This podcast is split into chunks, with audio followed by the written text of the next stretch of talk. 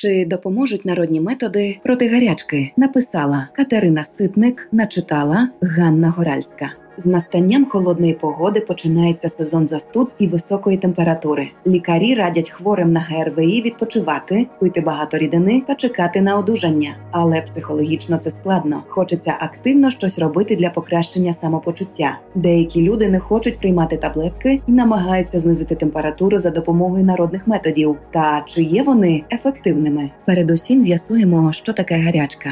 Центр терморегуляції нашого організму розташований у гіпоталамусі, невеликій ділянці головного мозку. Він підтримує температуру всередині тіла на майже сталому рівні між позначками тридцять сім та тридцять вісім градусів за Цельсієм. Розташовані ближче до поверхні органи та шкіра є холоднішими, тому ми отримаємо менші показники під час вимірювання у домашніх умовах. Протягом доби температура коливається не більше, ніж на нуль цілих шість десятих градусів за Цельсієм. Вранці вона є найменшою, а ввечері найбільшою. Коли людина хворіє, до прикладу, на грип, гіпоталамус встановлює підвищену температуру на своєму термостаті, адже гарячка – це захисна реакція, що допомагає подолати вірус. Для підвищення температури необхідно зменшити віддавання тепла, зокрема звузивши периферійні судини, а також посилити його вироблення, увімкнувши тремтіння. Коли навпаки необхідно знизити температуру, організм збільшує тепловіддачу через посилене потіння та розширення судин.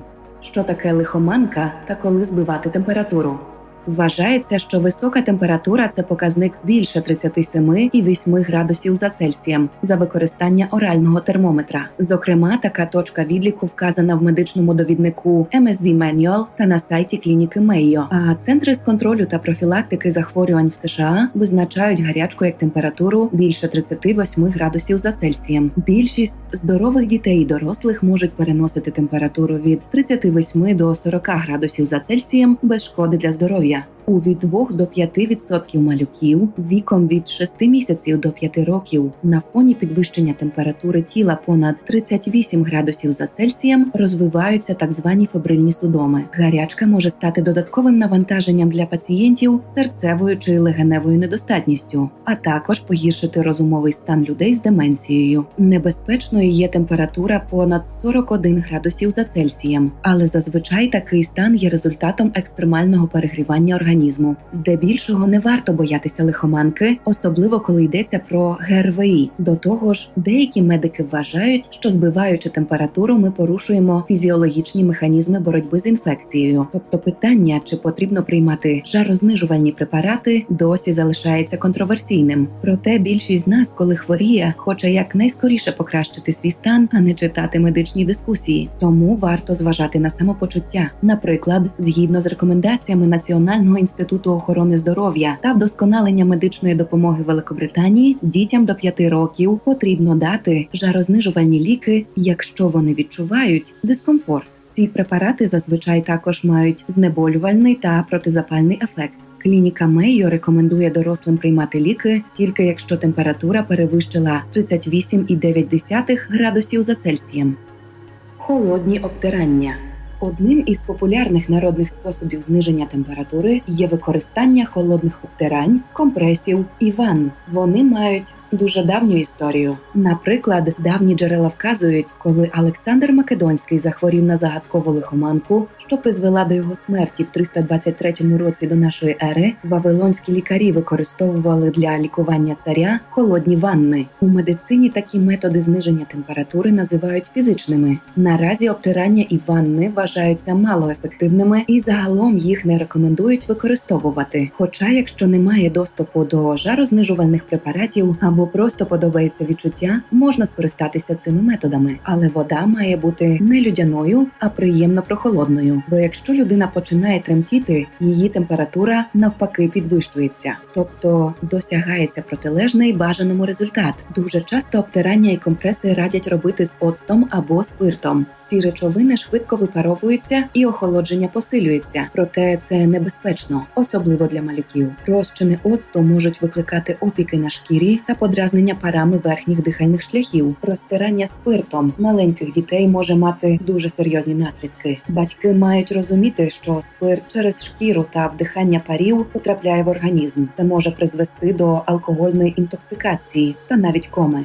Треба пропітніти. Ще одне поширене переконання полягає в тому, що для зниження температури необхідно викликати інтенсивне потовиділення. Це може бути порада укритися теплими ковдрами, сходити в баню тощо. Дійсно, коли людина одужує і гіпоталамус дає команду знизити температуру, починається сильне пітніння для збільшення тепловіддачі. Але не треба плутати причину і наслідок. Доки термостат гіпоталамусу встановлений на високі значення, спроби додатково пропітніти не призведуть до одужання та можуть нашкодити. Вас у дитинстві замотували у теплий одяг і вкривали двома ковдрами, коли ви хворіли? Якщо так, то добре пам'ятаєте, що було жарко і некомфортно. Теплий одяг і ковдри заважають тепловіддачі. Відповідно, стан хворого тільки погіршується. Під час застуди потрібно носити легкий одяг. Навіть коли ви відчуваєте озноб, краще не вкриватися сильно ковдрами, щоб тепло могло відходити від тіла. У кімнаті має бути прохолодне і вологе повітря. Ще одна небезпека, пов'язана з інтенсивним потовиділенням – це зневоднення. Під час лихоманки організм втрачає багато рідини, а всілякі способи пропітніти тільки посилюють цей процес. Тому краще зосередитися на регідратації організму, пити чай і воду, а за необхідності – спеціальні розчини електролітів, які продаються в аптеках.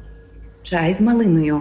Одним із найсмачніших і найприємніших народних способів зниження температури є вживання чаю з малиновим варенням. Як не дивно, цей метод має певне наукове підґрунтя.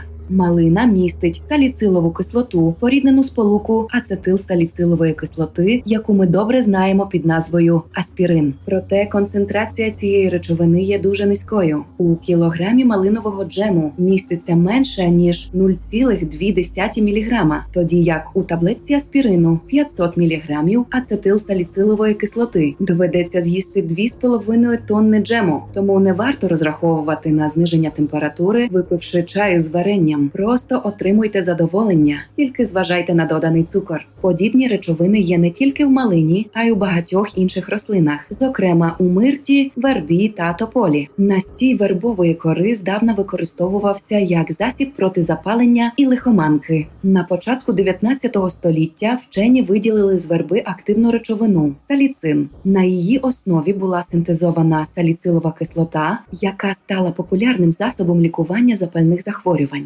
зокрема ревматичного артриту та подагри. Проте вона мала небажані побічні ефекти – подражнення шлунку та неприємний запах. У тисяча вісімсот дев'яностому році німецький виробник барвників Bayer створив фармацевтичне відділення. Науковці цього підрозділу розробили багато нових лікарських препаратів. У тисяча вісімсот дев'яносто сьомому році молодий хімік Фелікс Гофман синтезував ацетилсаліцилову кислоту з саліциловою, отриманої з сухого листя таволги. Ліки отримали назву аспірин, яка походить від поєднання ацетилу і спірея, латинська назва роду таволга. За кілька років ці таблетки стали невід'ємною частиною домашніх аптечок у всьому світі. Проте розробка нових препаратів, таких як парацетамол в тисяча дев'ятсот п'ятдесят шостому році та ібупрофен в тисяча дев'ятсот шістдесят другому році, посунули аспірин п'єдесталу. Також стало відомо, що аспірин у дітей до шістнадцяти років викликає синдром Рея – рідкісний, але дуже небезпечний стан, який супроводжується печінковою недостатністю та енцефалопатією. Наразі лікарі рекомендують для зниження температури використовувати передусім парацетамол або ібупрофен, а також відпочивати та пити багато рідини. Можна і з малиновим варенням, бо це